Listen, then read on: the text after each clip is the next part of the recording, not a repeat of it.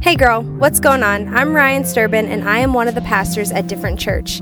I'm super thankful that you're joining me today and just wanted to let you know that every month we release our women's Bible study online and we pray that it encourages you and that it challenges you. And whatever platform that you are listening to this on, will you do me a favor?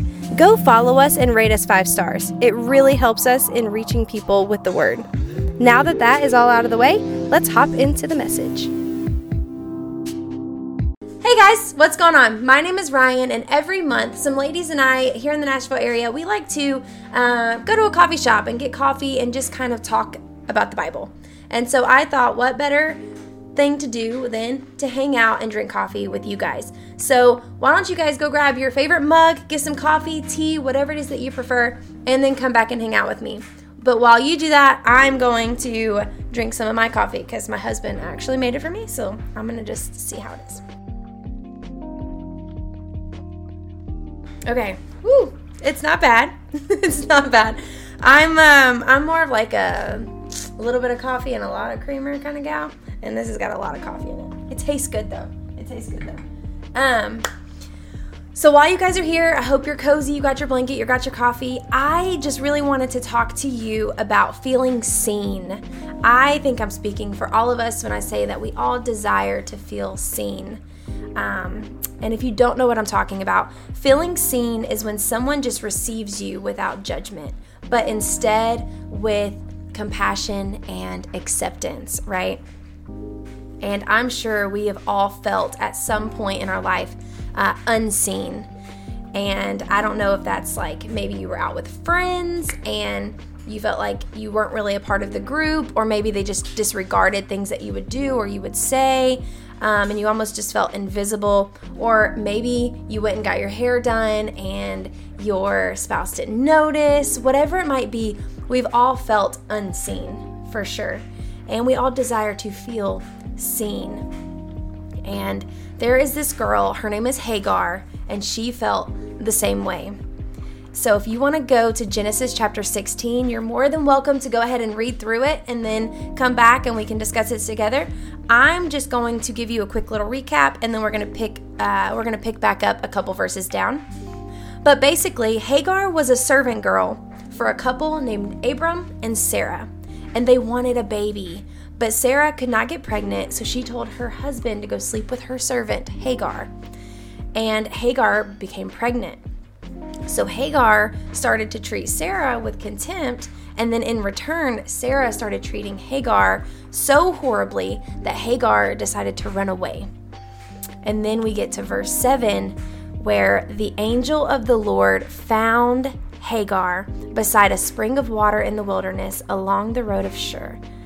And the angel said to Hagar, Sarah's servant, where have you come from and where are you going? And I just want to pause there for just a second and I want you to think about your life. Where have you come from and where do you want to go? Typically, when you leave your house, you've already planned where you're going to go, or you at least know the directions of how to get where you're going, right? And I want you to just really ask yourself, where am I headed? If I continue down this path that I'm on right now, where am I going to go? Um, or are you like Hagar? Are you running from something? Are you lost? Uh, because then Hagar said, I'm running away from my mistress. And how many of us just want to run away? They it seems easier, doesn't it? Um, but I when I think about running away, you you get lost. You don't know where you're going and you don't know what to do. And I feel like that just brings confusion and sadness and um, and, and I can imagine that that's what Hagar's feeling in this moment. But then look what the angel said. The angel of the Lord said to her, Return to your mistress and submit to her authority. And then he added, I will give you more descendants than you can count.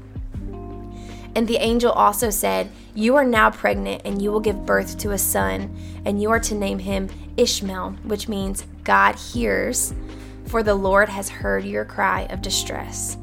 This son of yours will be a wild man, as untamed as a wild donkey, and he will raise his fist against everyone, and everyone will be against him. Yes, he will live in open hostility against all of his relatives.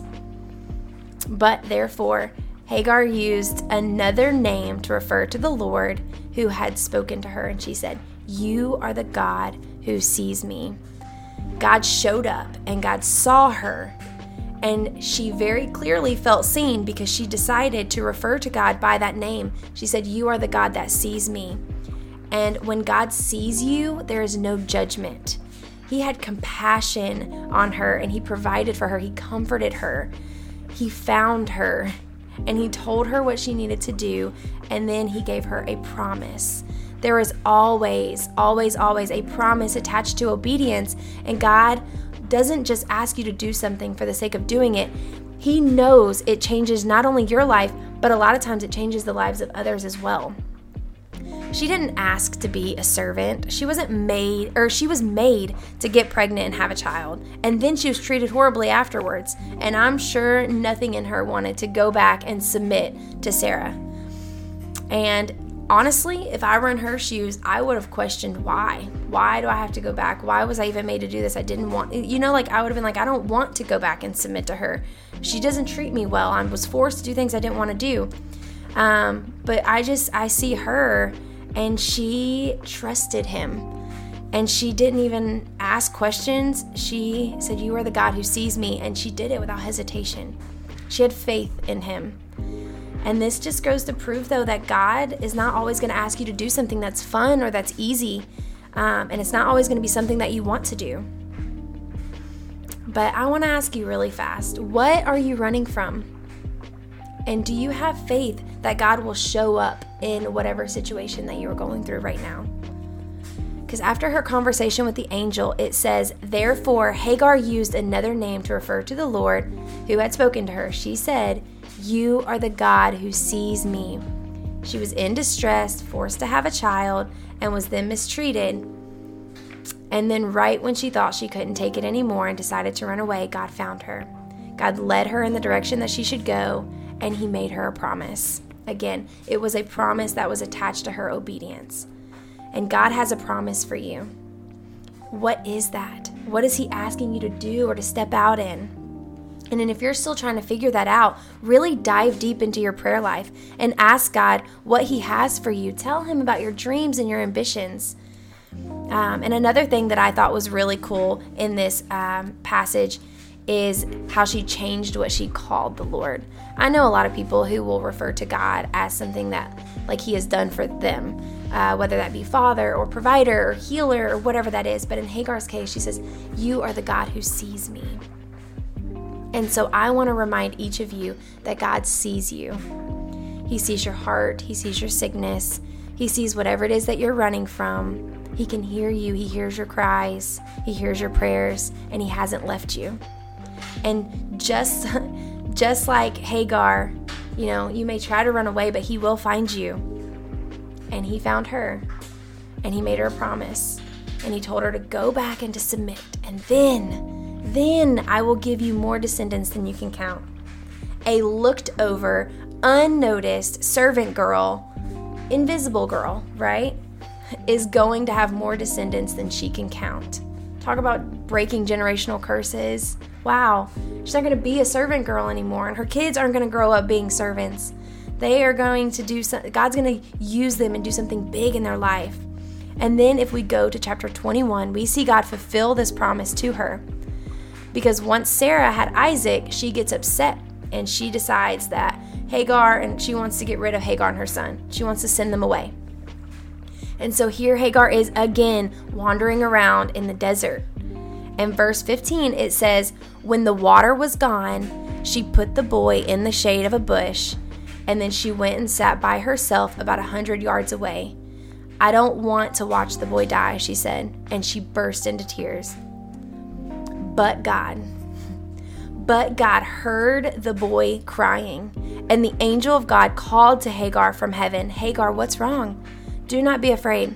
God has heard the boy crying as he lies there.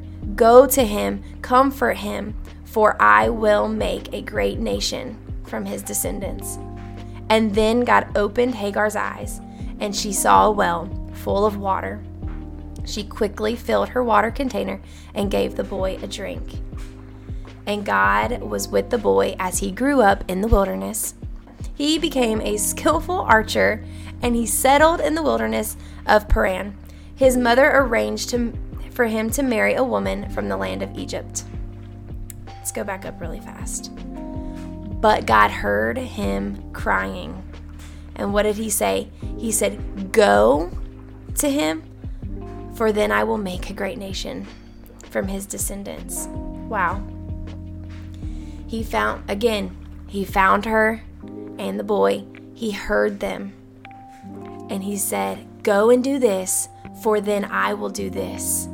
And there you see God kept his promise. They found a home and they were able to settle down. And I would love to say that Hagar stayed faithful in that promise that she received. But when I read this, I think that she was lost again. Honestly, I think she was just so broken down and didn't know what to do and was probably heartbroken. And she probably thought, I mean, it seems like she thought they were both going to die. I don't think she remembered the promise in that moment. But God still showed up. God showed up. He found her. He kept his promise. He heard her cries. He didn't forget about her. And he didn't forget about you either. He sees you and he hears you and he wants what's best for you. He has a promise for you. And I want you to find that. And so, really fast, before I let you guys go, I want to pray for you. Um, if you're feeling unseen, if you're feeling forgotten, if you feel stabbed in the back, whatever it might be, I want to pray for you really fast. Um, God, just thank you so much for today. Thank you for all of these ladies and people that are here listening to this word right now. God, I pray that you would show up for them.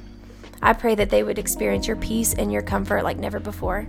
And God, I pray that you would bring direction in where that they're supposed to go in life and that they would find purpose in why you created them, God. And I pray right now for clarity over what's next for them.